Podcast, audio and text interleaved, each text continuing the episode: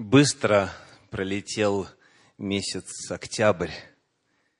Казалось, что впереди еще 12 вечеров, когда мы начинали эту череду встреч в цикле «Если бы вы знали» 12 вечеров для семьи, и казалось, что они растянутся надолго. И вот сегодня у нас – предпоследняя встреча. Я благодарю Всевышнего за то, что Он дал нам силы одолеть этот путь длиною в десять вечеров. Сегодня одиннадцатая, завтра, по милости Господней, последняя, двенадцатая. Вчера я получил один вопрос, который напрямую не связан с рассматривавшимися ранее темами – и потому я его опущу, не буду рассматривать в общественном контексте. Человек, задавший этот вопрос, может подойти ко мне, и мы в личном порядке, надеюсь, сможем этот вопрос обсудить. Потому сейчас мы можем непосредственно с вами приступить к рассмотрению сегодняшнего вопроса, сегодняшней темы. Она называется «Круглосуточное воспитание». Речь по-прежнему идет о принципах воспитания, воспитания детей, которые мы рассматриваем вчера, сегодня и даст Господь завтра. Вот какие мнения существуют на этот счет, когда мы обращаемся, как делаем обыкновенно, каждый вечер к поэзии.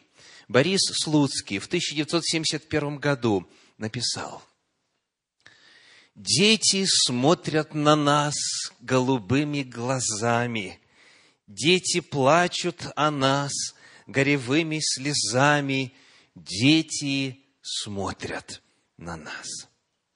Дети каждый твой шаг подглядят и обсудят, вознесут до небес или твердо осудят.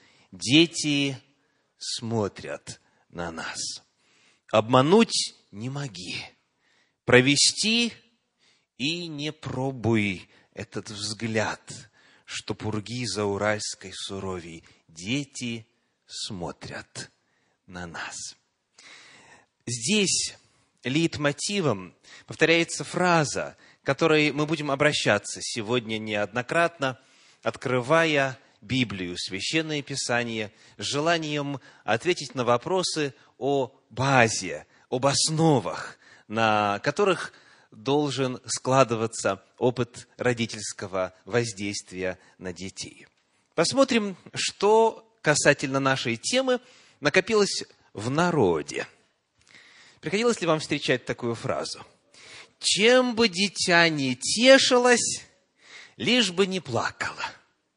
То есть, пусть чем угодно занимается, пусть какими угодно игрушками играет, пусть какие угодно телепередачи смотрит, пусть в какие угодно игры электронные и так далее играют, лишь бы, лишь бы оставил меня в покое.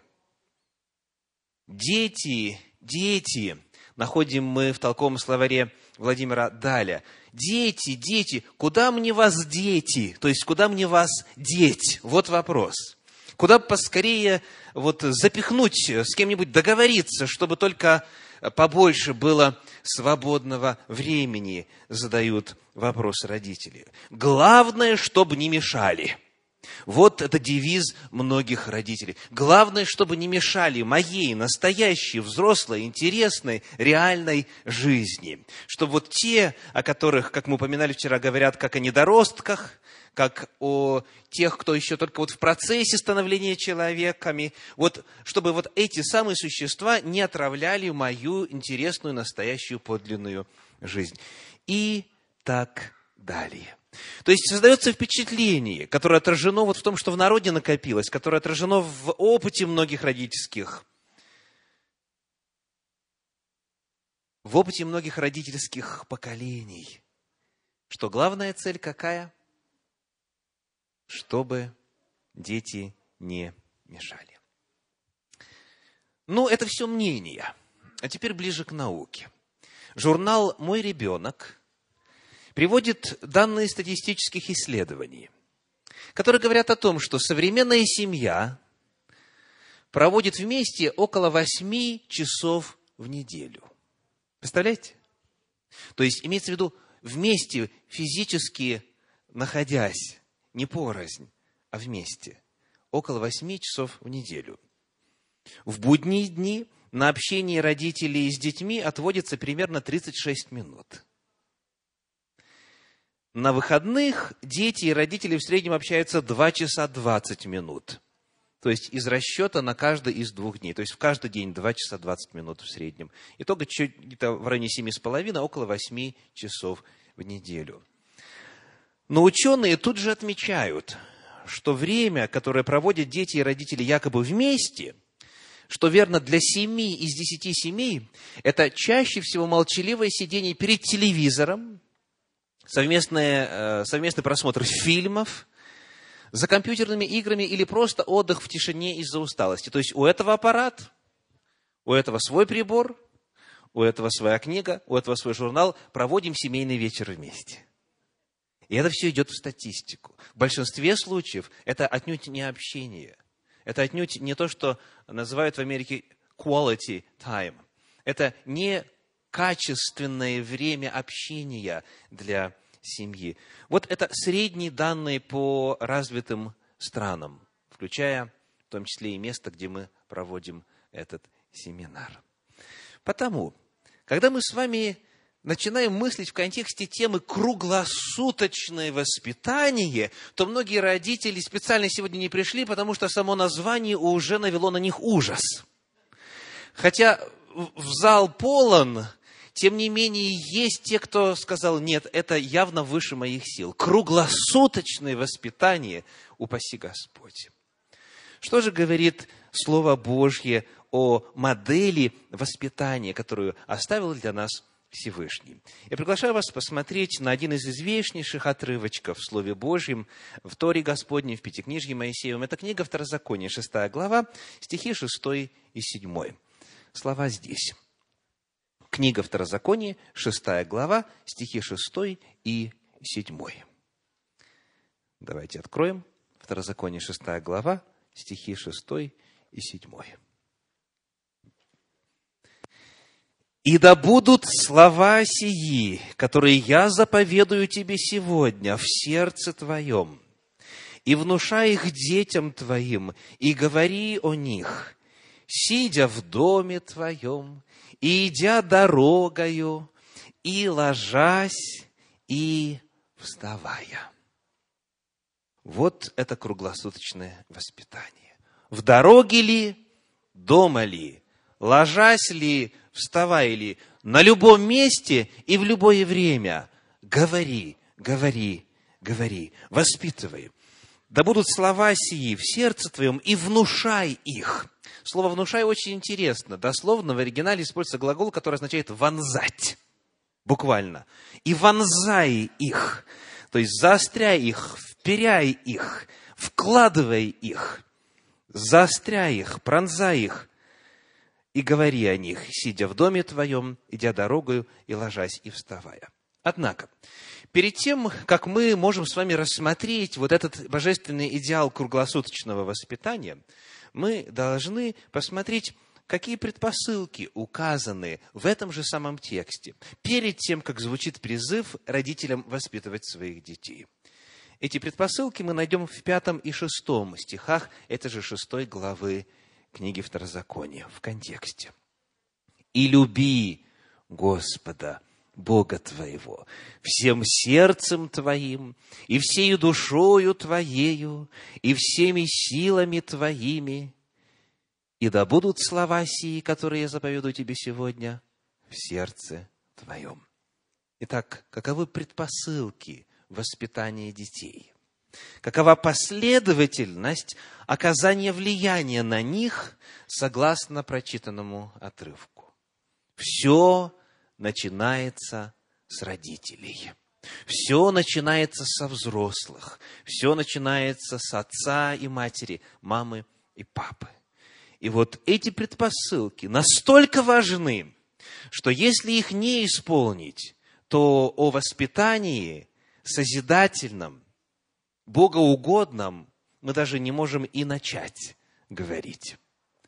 Итак, предпосылки воспитания – Обратим внимание еще раз на пятый стих. «Люби Господа Бога твоего всем сердцем твоим и всею душою твоею и всеми силами твоими».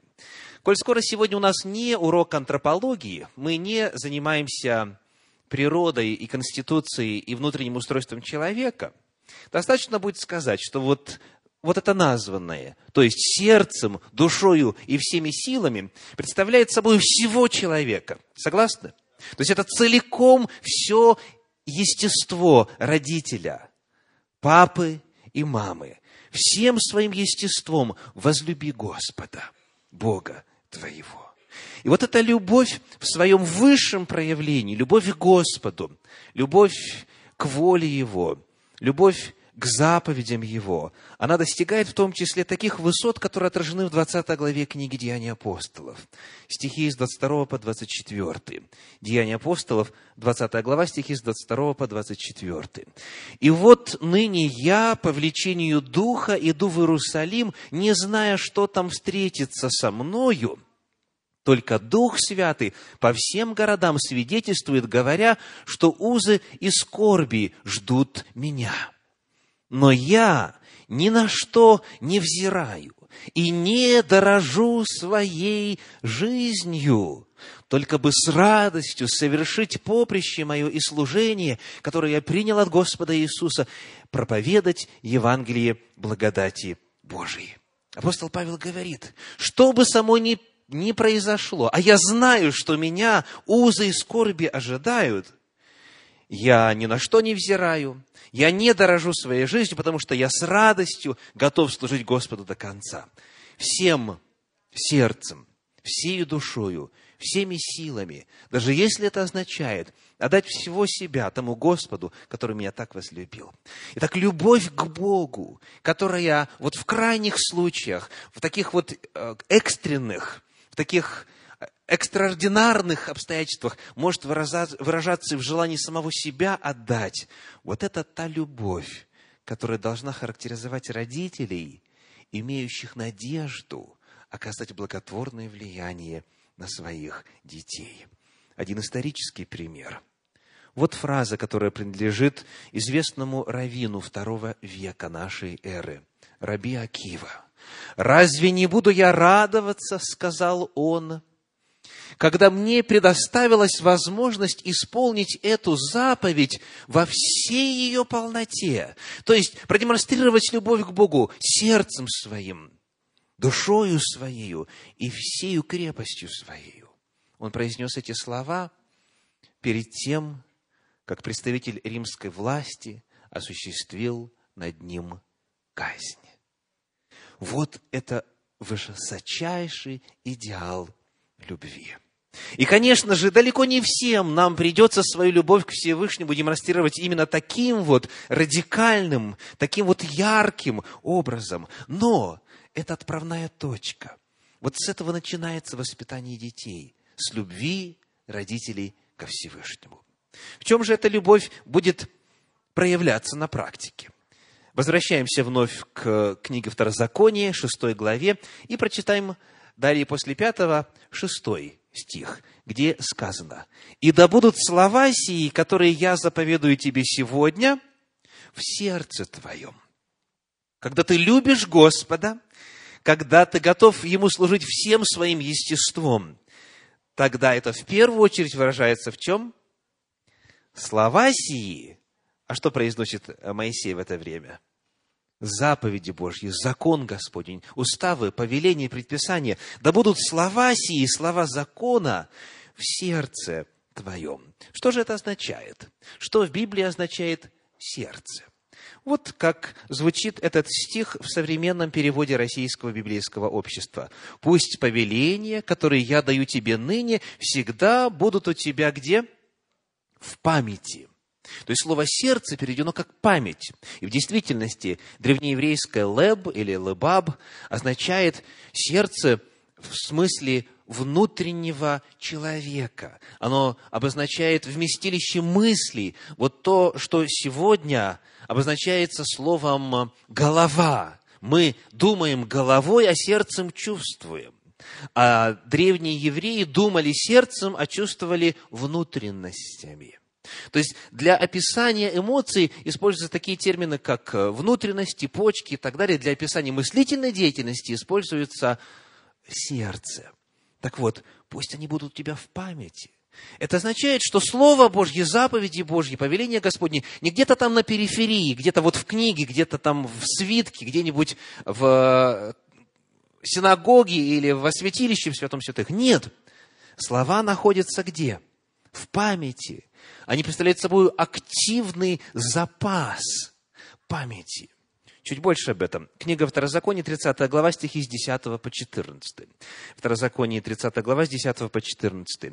«Если будешь слушать гласа Господа Бога твоего, соблюдая заповеди Его и постановления Его, написанные в всей книге закона, и если обратишься к Господу Богу твоему всем сердцем твоим и всею душою твоею, ибо заповедь сия – которую я заповеду тебе сегодня, не недоступна для тебя и недалека. Она не на небе, чтобы можно было сказать, кто взошел бы для нас на небо и принес бы ее нам, и дал бы нам услышать ее, и мы исполнили бы ее. И не за морем она, чтобы можно было говорить, кто сходил бы для нас за море и принес бы ее нам, и дал бы нам услышать ее, и мы исполнили бы ее. И вот развязка. Но весьма близко к тебе слово сие, оно в устах твоих и в сердце твоем, чтобы исполнять его. Это писание фактов. Это писание положения вещей. Уже тогда, в тот период, те, кто любил Бога, те, кто стремился к Нему, те, кто отвечал Ему взаимностью на Его любовь и спасение и милость, они имели закон Божий в разуме, они имели его на языке и еще где? В жизни своей. То есть, оно в устах твоих, ты говоришь, произносишь, оно в сердце твоем, то есть в разуме, чтобы что делать? Исполнять его, жить им. Закон Божий, воля Божья в разуме, на устах и в жизни. Вот тогда будет возможно подготовиться к тому, чтобы оказать на детей воспитание и влияние, которое в действительности будет эффективным. Но вот теперь, когда мы с вами открываем эпоху Нового Завета, когда мы говорим о времени, о периоде времени, в котором мы с вами живем, то здесь у нас возможности еще больше. Посмотрите, что написал пророк Иеремия в 31 главе, в стихах с 31 по 33. 31 глава, с 31 по 33. «Вот наступают дни, говорит Господь, когда я заключу с домом Израиля и с домом Иуды новый завет, не такой завет, как, который я заключил с отцами их в тот день, когда взял их за руку, чтобы вывести их из земли египетской. Тот завет мой они нарушили, хотя я оставался в союзе с ними, говорит Господь. Но вот завет, который я заключу с Домом Израилевым после тех дней, говорит Господь, вложу закон мой во внутренность их, и на сердцах их напишу его, и буду им Богом, а они будут моим народом. Вот этот вот идеал, закон Божий в сердце твоем, то есть в разуме, в устах твоих, чтобы соблюдать, исполнять. Он был достижим и в эпоху Ветхого Завета. Но в эпоху Нового Завета он должен стать чем? Нормой. Он должен стать обыкновенным положением вещей, потому что в эпоху Нового Завета Господь говорит, я напишу закон мой. Я напишу повеления мои, уставы мои, заповеди мои. Напишу их где? Вложу во внутренность их, и на сердцах их напишу его. Потому тем более нам, кто живет в новозаветную эпоху, тем более нам это доступно, тем более это должно быть императивом, тем более это должно быть повелением и э, заповедью, которую обойти невозможно. Закон Божий должен быть у нас внутри, на словах и в поступках. Но вот что часто происходит. Послание Титу, первая глава, 16 стих. Титу 1,16. Они говорят, что знают Бога, а делами отрекаются, будучи гнусны и непокорны и не способны ни к какому доброму делу. Они говорят, что знают Бога. Начинаешь приглашать их куда-нибудь на семинар, на богослужение, на мини-церковь, на какое-то исследование, просто в гости о Боге поговорить. Что звучит в ответ? Я верующий. Я в церковь хожу регулярно. Я, кто говорит в третьем, кто в пятом, кто в седьмом поколении. И так далее, и так далее. То есть, они говорят, они говорят, а делами случается, отрекаются.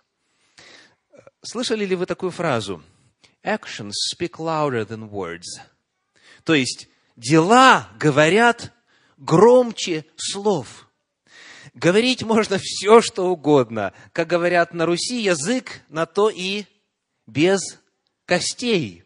Язык без костей. Он говорит все, что угодно, и может говорить все, что угодно.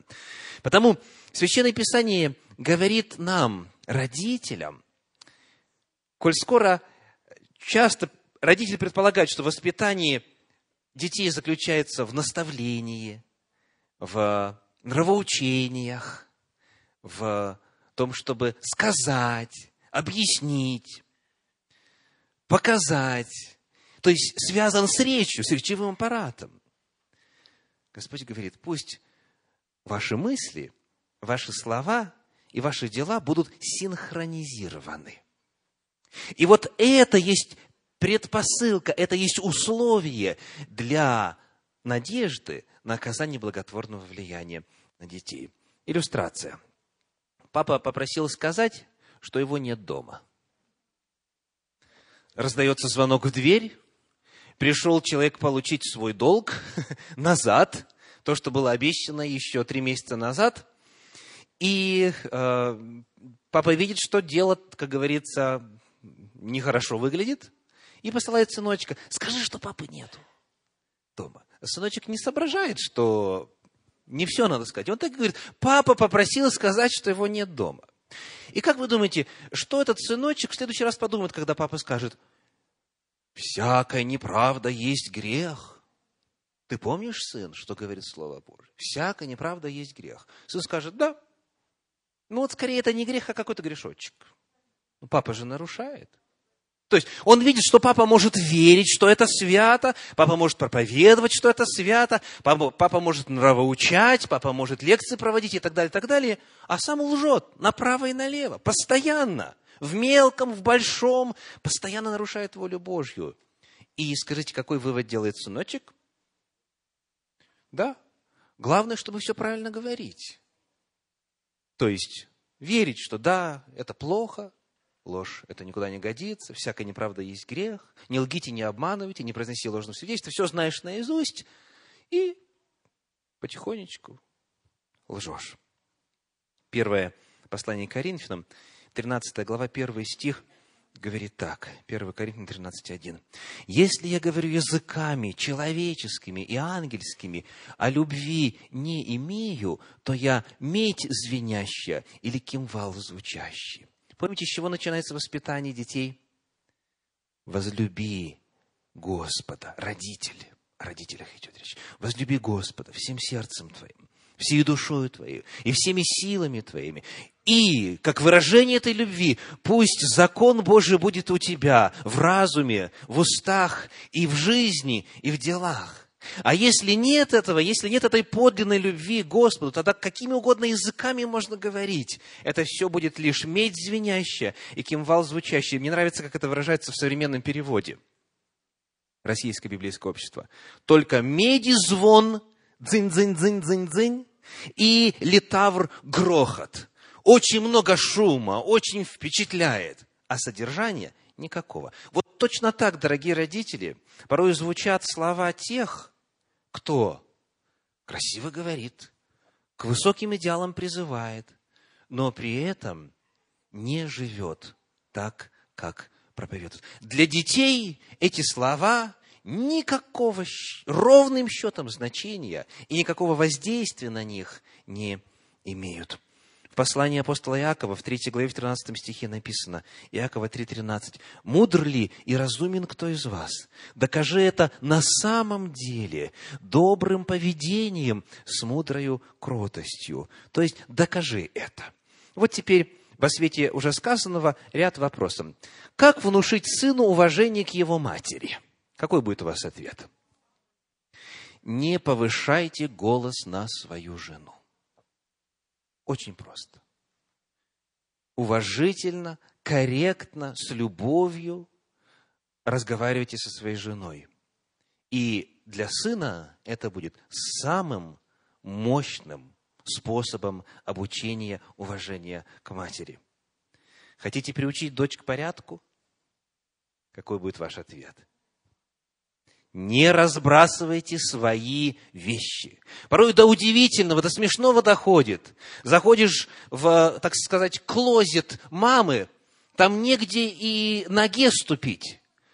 Но мама заходит в комнату дочери и говорит, что это у тебя тут? Смотри, три вещи валяются на полу. Это куда годится? И поднимает шум, и искренне верит, что она вот воспитывает дочь и так далее. Но дочь пока не может сказать, она еще мала. Вот подрастет чуть-чуть до 16 лет, может быть, 18 и так далее. Она тогда все скажет, что думает. Хотите приучить к порядку? Будьте сами упорядочены.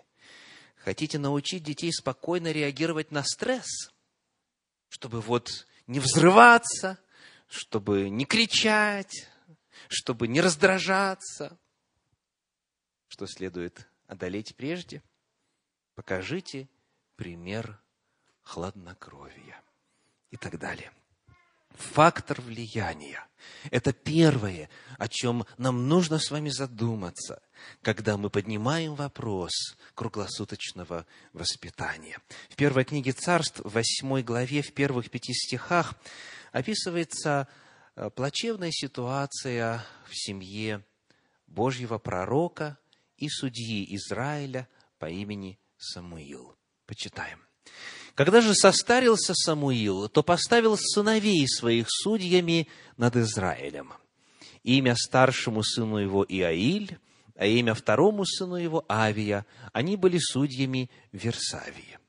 Но сыновья его не ходили путями его, а уклонились в корысть и брали подарки и судили превратно. И собрались все старейшины Израиля и пришли к Самуилу в Раму и сказали ему, вот ты состарился, а сыновья твои не ходят путями твоими. Итак, поставь над нами царя, чтобы он судил нас, как у прочих народов. Давайте попытаемся подумать, почему так произошло. Вчера мы говорили с вами о том, что Самуил в нежном возрасте, получив дома благотворное воспитание со стороны родителей, смог себя удержать от тлетворного, разлагающего влияния того общества, где он жил, в первую очередь детей Илия, первосвященника. То есть он в действительности жил по воле Божьей, был справедлив, был очень любим в народе. Так? А что же произошло? Почему с сыновьями его получилось совершенно по-другому? Попытаемся посмотреть на такой вопрос. Скажите, что было образцом для подражания у Самуила? Какие модели взаимоотношений между родителями и детьми видел он, когда рос? Мы знаем, что он не рос в своей семье. Потому что, когда его мать вскормила, отрок еще был дитя, она принесла его в храм. Он жил с семьей первосвященника Илия. Ну и теперь вопрос, а как там обстояли дела в плане влияния праведного, благочестивого отца на своих детей? Первая книга Царств, вторая глава, стихи 12, 17, 22. Сыновья же Илия были люди негодные. Они не знали Господа. 17 стих. «И грех этих молодых людей был весьма велик пред Господом, ибо они отвращали от жертвоприношений Господу». И 22. или же был весьма стар и слышал все, как поступают сыновья его со всеми израильтянами, и что они спят с женщинами, собравшимися у входа в скинию собрания.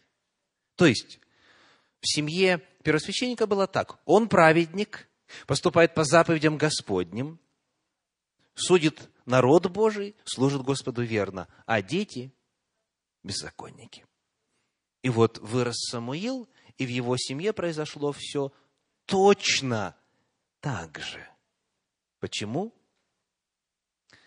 Это вот страшный пример того, что психологи называют социальное воспитание.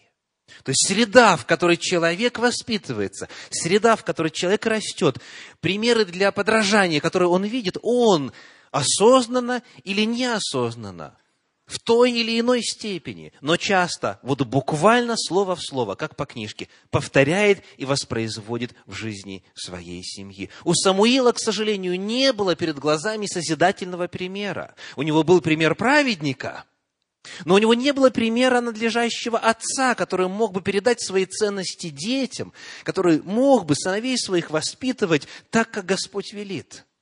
И вот в этой же второй главе первой книги Царств, в 29 стихе написано, 29 стих, вторая глава, 29 стих. «Для чего же вы попираете ногами жертвы мои?» Это говорит Господь через пророка к Илию, первосвященнику и хлебные приношения мои, которые заповедал я для жилища моего. И для чего ты, Илий, предпочитаешь мне, сыновей своих, уточняя себя начатками всех приношений народа моего Израиля. Скажите, будучи первосвященником, что было во власти Илия? Ответ – по крайней мере, если уже никакие родительские меры воздействия не помогают, отстранить этих прелюбодеев и развратников, и беззаконников, и этих людей мерзких, отстранить их от служения. Но нет, нет. Видно, что вот так называемая пресловутая родительская любовь к своим детям была для него важнее, чем принципы Слова Божьего. Потому вот это вот социальное воспитание, которое имело место в жизни Самуила – оно было воспроизведено позже в его жизни, и его семья стала точно такой же. Дорогие родители, нет возможности и нет слов у меня сегодня, чтобы переоценить значимость вот этих предпосылок, о которых говорит Священное Писание. То, как мы влияем на своих детей, оно выше всякого воображения. И вот тот ролик, который мы с вами смотрели в самом начале перед дискуссионным клубом сегодня, в точности передает правду о важности личного примера. Однажды психологи поставили следующий опыт. Малышам в детском саду накрыли стол и предложили поиграть в игру «Праздник», по условиям которой они должны были вести себя как взрослые. Так представили ситуацию? В детском саду накрыли стол и вот предложили поиграть в игру «Праздник» и задача – вести себя как взрослые. Вот что произошло. Дети подвыпили, в кавычках, лимонада и что начали делать? Стали драться и скандалить. Стали вести себя как взрослые. А кто их надоумил? Вы себе можете представить отца, который бы сказал, сыночек дорогой, вот ты скоро подрастаешь, знай, что настоящий мужчина, когда выпьет, он начинает вести себя как свинья. Вот обязательно запомни, что именно вот так себя надо вести. Заруби себе на носу. Нужно оскорблять, нужно быть грубияном, нужно быть задирой, нужно обижать. Запомнил? Хорошо, молодец. Такое даже представить себе невозможно. То есть воспитание в смысле слов, которые бы к этому призывали, вряд ли у кого-то в какой-то семье мы можем найти. Откуда же эти малыши знали, как вести себя, будучи взрослыми после праздника? Социальное воспитание. Социальное воспитание. Итак, мы с вами рассмотрели некоторые предпосылки – которые указаны в Священном Писании, в Слове Божьем, и даны специально и именно для родителей, потому что контекст – это именно воспитание нового поколения. Ну и теперь мы можем чуть подробнее посмотреть на сами принципы воспитания в контексте нашей темы «Круглосуточное воспитание». Сказано в шестой главе книги Второзакония, в седьмом стихе так. «И внушай их, вот те самые слова, которые у тебя в разуме, на устах и в жизни, внушай их детям твоим, и говори о них, сидя в доме твоем и идя дорогою». То есть, где бы ты ни находился, в доме или вне дома, на всяком месте совершай вот этот процесс воспитания. Вот что говорится об этом принципе в книге профессора Джеймс Ван Хорн. Большая часть обучения, пишет он, большая часть обучения ребенка происходит во многих ситуациях, привычных для жизни семьи.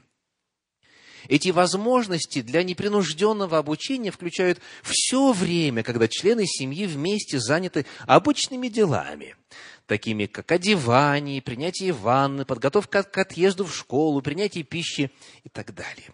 То есть это как раз вот то, о чем говорит Священное Писание. Где бы ты ни находился, что бы ты ни делал, дома, идя дорогу и так далее, на любом месте, помни о твоей задаче оказывать благотворное, позитивное влияние на твоих детей. Вот несколько э, конкретных предложений. Складывайте вместе белье. И в это время общайтесь. Вы знаете, в некоторых семьях считается по какой-то странной причине, что это удел матери. Что вот она должна и постирать, и просушить, и сложить, и еще и разнести все аккуратненько вот по всем комнатам и так далее. Вы уже помните из нашей темы роли в семье, что это, это миф, такого нигде нет в Священном Писании. То есть, когда речь идет в особенности о белье, которое должен носить ваш, скажем, 15-летний подросток или там а, ну, 7-летняя дочь, это же ее белье. Почему мама этим должна заниматься? Ну, допустим, мама, как говорится, постирала по очереди или с детьми, или сама, как в каждой семье заведено, это право каждой семьи. Но вот э, куча белья, у кого-нибудь из вас сейчас есть где-то в клозете вот куча белья не разложенного? Э, не поднимайте руку. И вот эта проблема, эта гора, это в действительности гора, она вот ждет своего времени. Почему бы не посвятить минут 15, чтобы всем вместе, каждый берет свои чулочки, носочки, иные, как говорится, виды одежды, раскладывает их аккуратно. В это время у родителей открывается огромное поле для деятельности, чтобы научить аккуратно складывать. Вот вначале так, а потом вот так, и в три раза, вот здесь вот прогладил, вот так вот э, нажал, и положил именно сюда, а не туда. В это время, когда уже они это одолели, искусство, можно о чем-то другом говорить, в каких-то созидательных моментах. Например, делайте уборку вместе, и в это время общайтесь. Мойте автомобиль вместе, и в это время общайтесь. Поливайте газон вместе. И в это время общайтесь, оказывайте влияние. Жизнь современного общества настолько насыщена всевозможной беготней, делами, всевозможными обязанностями, необходимостью сделать то, другое и третье, что нам приходится, вот как и говорит Священное Писание, опережая время и зная, каков будет ритм жизни, где бы ты ни находился, что бы ты ни делал, изыскивая время для того, чтобы вкладывать, вкладывать, вкладывать в своих детей Божью волю, Божью любовь. Еще несколько примеров. Готовьте пищу вместе. Сын чистит картошку, дочь чистит морковь, муж а, чистит лук. А, а что делает жена? Тогда задают вопрос некоторые – она специи распределяет, как полагается. Она, она королева кухни, она руководит всеми. Может быть и по-другому, но суть в ином сейчас. Суть в том, чтобы, делая что-то сообща, вовлекая детей по мере их созревания в общественные семейные дела, именно общаться. В это время, вот за такими делами дети раскрываются. Они рассказывают, что вот тогда Две недели назад им сказали оскорбительное слово, и они до сих пор об этом помнят. И они об этом не расскажут вам на допросе, когда вы, встречая их со школы, говорите, ну как дела? Какие оценки? Тебя никто не обижал? Они не готовы в это время. Но когда это непринужденная, спокойная, дружелюбная семейная атмосфера, они начинают рассказывать, они начинают делиться. И это время, и этот формат, и эта открытость очень многого, дорогие родители, стоит. Совместная трапеза обязательно должна быть. Естественно, у всех разный график, но нужно стремиться к тому, чтобы хотя бы вот один раз в день при всей загруженности и так далее, семья обедала вместе или принимала пищу вместе. И в это время должно быть строгое правило. Телефоны отключены. Неважно, кто звонит, неважно, по какому вопросу звонит, за исключением, как говорится, medical emergency, за исключением вот случаев, когда со здоровьем плохо или что-то такое катастрофическое происходит. Телефоны пусть звенят, пусть люди подождут, или, если вам нужно ответить, скажите, я занят со своей семьей. И используйте это время, отгородите, то есть, чтобы без газет, без журналов, без вот этих вот каких-то дополнительных факторов сосредоточьтесь друг на друге. И дети это очень и очень ценят. Еще одна идея.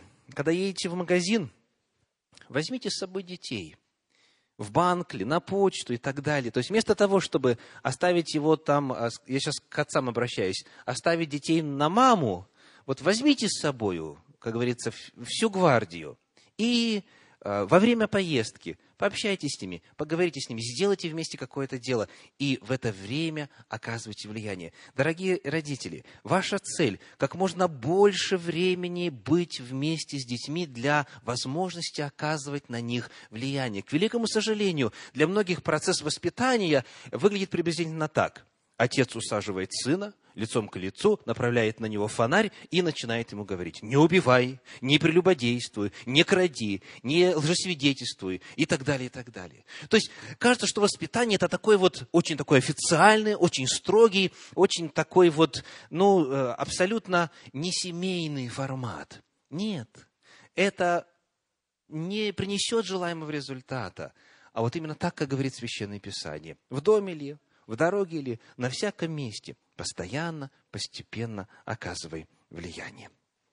Итак, воспитание которое осуществляется согласно идеалам, оставленным в шестой главе книги Второзакония, в седьмом стихе, говорит об обычных таких вот житейских делах. Естественно, помимо этого, должно быть и особое время для детей.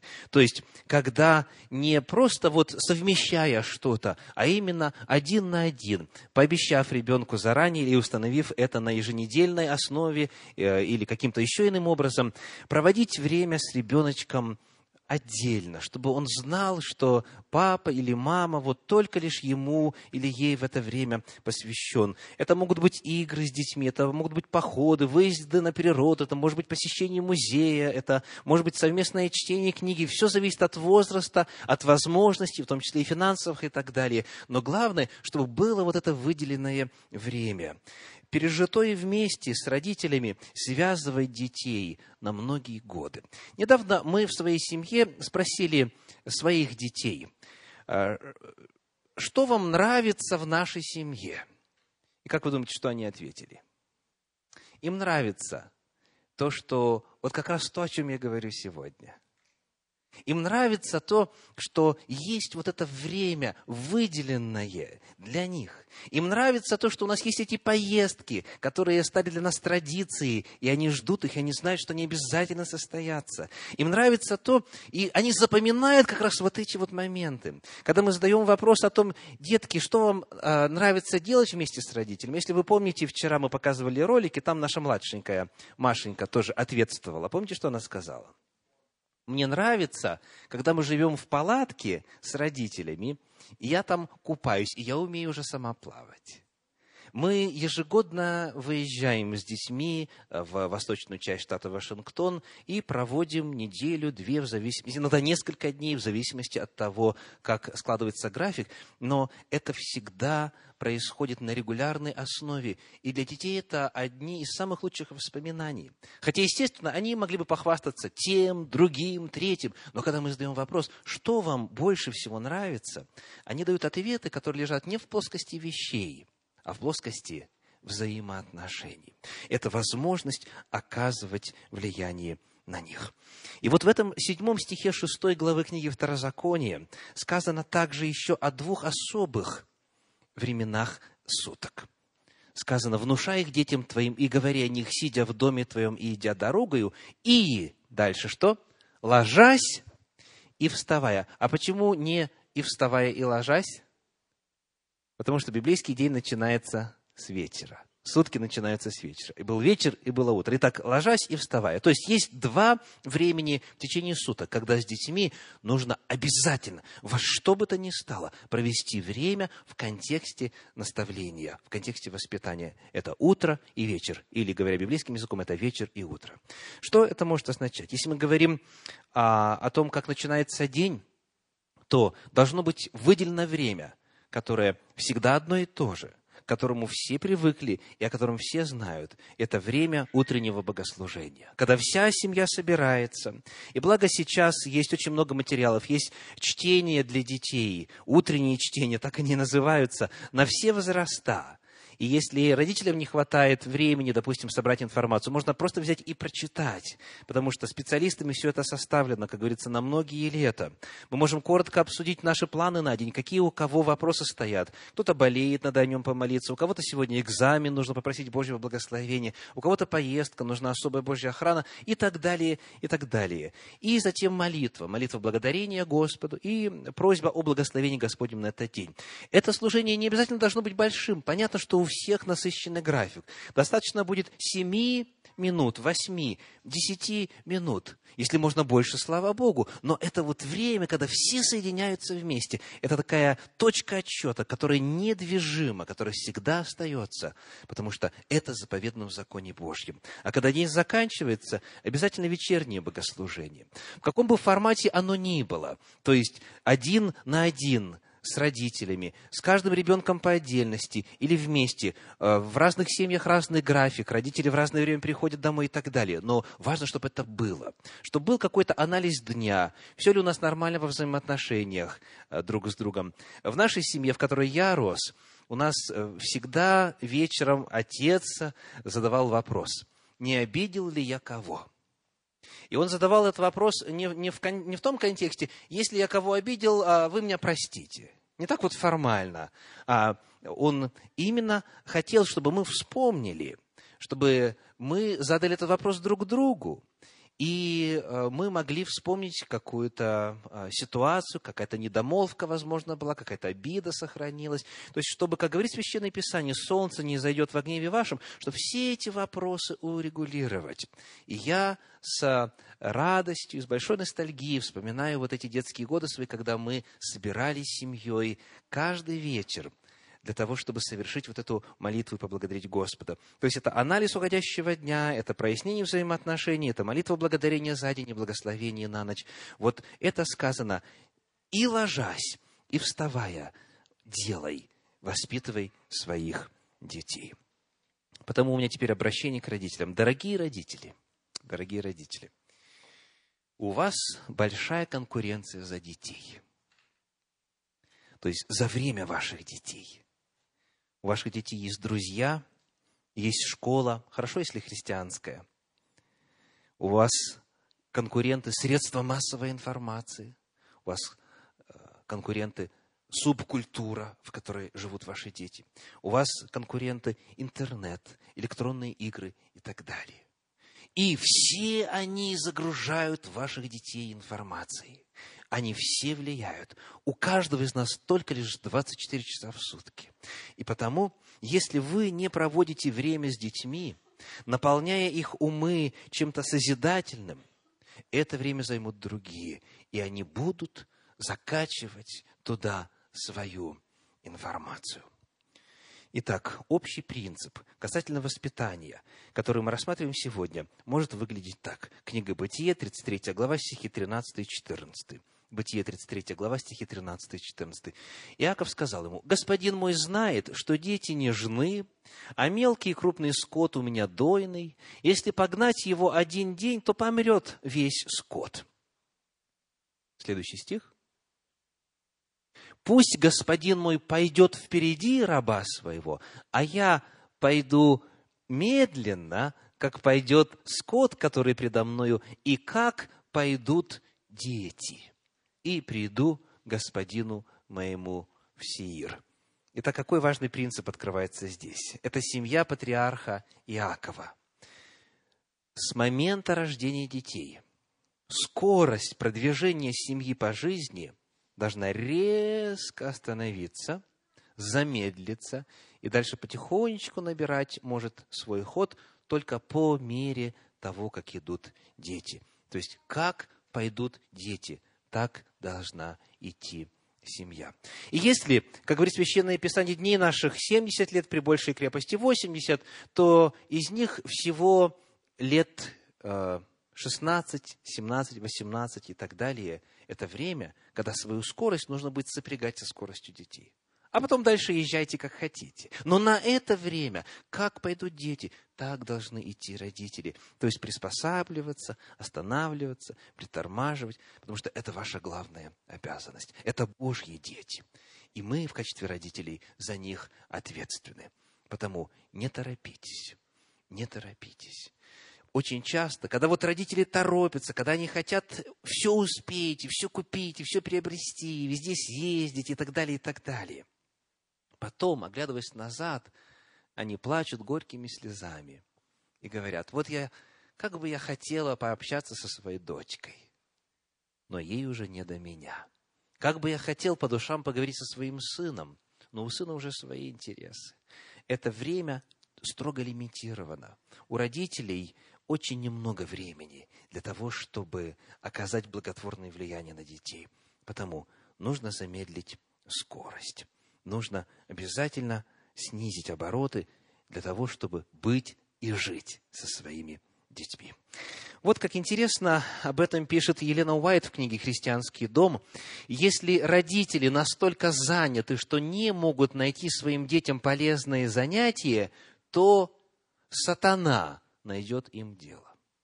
Мы будем помнить, что речь идет не только о естественных факторах. Друзья, школа, субкультура, музыка, интернет, электронные игры, фильмы и прочее, прочее. Не только об этом естественном влиянии идет речь. Мы с вами живем в контексте, где сатана и бесы, демоны, злые нечистые духи пытаются постоянно владеть умами людей. И идет сверхъестественная борьба за души наших детей. И потому, если родители, повторю, высказывание из, христи... из книги «Христианский дом». Если родители настолько заняты, что не могут найти своим детям полезное занятие, то сатана найдет им дело. Автор э, Эстер Селлидан оставила такие слова. «Если вы хотите вырастить хороших детей, тратьте на них в два раза меньше денег и в два раза больше времени. Нравится? В два раза больше времени. Бенджамин Франклин в свое время произнес известную фразу «Время – это материал, из которого сделана жизнь». Когда мы посвящаем время детям, мы посвящаем им свою жизнь. Помните об этом. Хочу напоследок рассказать вам две истории. Первая из них касается ребенка, сына, который дожидался очень поздно уже возвращения с работы своего отца. Вернувшись поздно и очень уставшим, Отец был крайне удивлен, когда увидел сына не в постели и спросил, «Уже почти десять вечера. Ты почему не в постели?» Мальчик ответил, «Я не могу заснуть, папа, потому что у меня есть очень важный вопрос, который мне тебе нужно обязательно сегодня задать». Отец попросил перенести разговор на завтра. Да? Известная тактика. Завтра. Отправив было ребенка в постель. Однако мальчик ответил, что все равно не сможет заснуть. И в конце концов отец согласился его выслушать. «Сколько ты зарабатываешь за час, папа?» – спросил мальчик. «Это и есть твой вопрос?» – ответил отец. «Ну, примерно долларов сто». Тогда сын вытащил маленький пакетик из-под подушки, с широкой улыбкой сказал, «Можешь ли ты одолжить мне 10 долларов?» Отец очень расстроился, возмутился и сказал, это и есть твой важный вопрос, ты просто хотел от меня очередную десятку получить? Однако мальчик взял 10 долларов, вытащил из своего пакетика содержимое, по большей части мелкие монеты, аккуратно их пересчитал и сказал, протянув их отцу, это тебе, папа, здесь 100 долларов. Пожалуйста, можешь ли ты мне уделить час своего времени? Вот так, к сожалению, порой стоит вопрос. Родитель может считать для себя важным быть на деловом заседании, быть с друзьями, поехать отдохнуть, расслабиться в сауне, провести время где-то еще, может быть, даже вполне легитимные, осуществляя действия. Но самое дорогое, что есть у родителя, это его дети. И детям иногда приходится ставить вопрос именно так. Можно я куплю у тебя час твоего времени? Еще одна история. Я цитирую по книге «Исцеление души». Странно, какие воспоминания удерживает память когда жизнь внезапно рушится, и ты остаешься один, то вспоминаешь не о больших важных делах, не о планах на годы вперед, не о любви или о надеждах, которые ты так старательно осуществлял. Ты вспоминаешь о незначительных событиях, на которые в свое время и внимания-то не обратил, о том, как чья-то рука коснулась твоей руки, но ты был слишком занят, чтобы это заметить. Э, как голос звучал надеждой, а ты не озаботился прислушаться. Джон Кармоди узнал об этом, глядя из окна гостиной на оживленную улицу. Он все пытался думать о больших, важных вещах, теперь потерянных, о годах и планах, надеждах и любви, но в этот день он не мог на них сосредоточиться. Эти важные вещи казались огромными туманностями на периферии сознания. На ум приходили только какие-то странные мелочи, ничего существенного. Всего лишь слова его маленькой дочки, с которыми она обратилась к нему в один из вечеров две или три недели назад. Ничего особенного, дети часто что-то такое говорят но только это он сейчас и помнил. В тот вечер он принес домой законченный текст доклада для ежегодного собрания акционеров. Это было очень важно и для его будущего, и для будущего его жены и маленькой дочери. Перед ужином он сел прочитать его еще раз – он оказался прав. Доклад значил очень много. И тут с книгой под мышкой вошла Мадж, его маленькая дочь. Это была книжка в зеленой обложке, на которой красовались картины из сказки. Девочка сказала, «Папа, посмотри!» Он поднял глаза и отозвался, «Прекрасно. Новая книга, да?» «Да, папа, ты прочтешь мне сказку?» «Нет, дорогая, не сейчас», — ответил он. Мардж стояла рядом, пока он читал раздел, в котором акционерам предлагалось заменить оборудование на фабрике. А голос Мардж, полный робкой надежды, все звучал. А мама сказала, что ты почитаешь, папа. Он посмотрел на нее поверх доклада. «Извини, но, может, мама тебе почитает?» «Я занят, милая». «Нет», — вежливо ответила Мардж, — «мама еще больше занята наверху. Прочитай мне только одну сказку. Посмотри, она с картинкой. Видишь? Смотри, какая красивая картинка. А, папа? Да, да, красивая, согласился он. Просто замечательная картинка, но сегодня вечером мне надо поработать. Как-нибудь в другой раз. После этого надолго воцарилось молчание. Мардж просто стояла рядом, держа книгу, открытую на замечательной картинке. Он же прочел еще две страницы с разъяснениями об изменениях на рынке за последние 12 месяцев, с планами, намеченными отделом продаж, чтобы разрешить некоторые проблемы, которые можно спокойно списать на местные условия, и с рекламной программой, которую разработали после долгих совещаний, и которая была призвана стабилизировать и даже повысить спрос на их продукцию. Но это же очень красивая картинка, папа. И сказка очень интересная. Не отставала Мардж. «Э, знаю, э, в другой раз.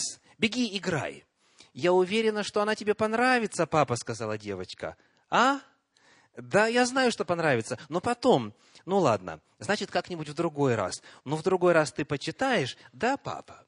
Ну, конечно, обязательно. Но она не ушла. Она продолжала стоять рядом тихо, как полагается послушному ребенку. И через какое-то время положила книгу на табуретку у его ног и сказала, «В общем, когда ты освободишься, прочитай ее для себя. Только читай громко, чтобы я тоже слышала». «Конечно», — ответил он, «конечно, попозже». Именно об этом вспоминал сейчас Джон Кармоди, а не о планах на многие годы вперед. Он вспоминал, как дочь прикоснулась к его руке пальчиком и сказала, прочитай ее для себя, только читай громко, чтобы я тоже слышала. И потому сейчас он взял книгу со столика в углу, на которой они сложили некоторые игрушки, марш, оставленные ею на полу. Книга уже не была такой новой, зеленая обложка покрылась пятнами и покорежилась. Он открыл ее на красивой картинке. И, читая эту сказку, он старательно шевелил губами, произнося слова. Он больше ни о чем не пытался думать, даже об ужасе, горечи и своей ненависти к пьяному водителю – который мчался по улице в своем подержанном автомобиле и который сидел теперь в тюрьме по обвинению в убийстве. Он даже не заметил жену, бледную и тихую, которая оделась, чтобы в последний раз быть рядом с Мардж. Стоя в дверях, она постаралась спокойно произнести. «Я готова, дорогой, мы должны ехать». Джон Кармоди читал давным-давно в избушке дровосека в черном лесу жила-была девочка. И она была такая красивая, что, глядя на нее, птицы забывали свои песни. И вот настал день, когда он читал это про себя, но достаточно громко, чтобы она тоже слышала «возможно». Это реальная история которая имела место в жизни отдельно взятой семьи, и которая лично меня не оставляет без эмоций при чтении. Дорогие родители, время – это материал, из которого сделана жизнь. Посвящайте свое время детям. Посвящайте им свою жизнь. И да благословит вас Господь.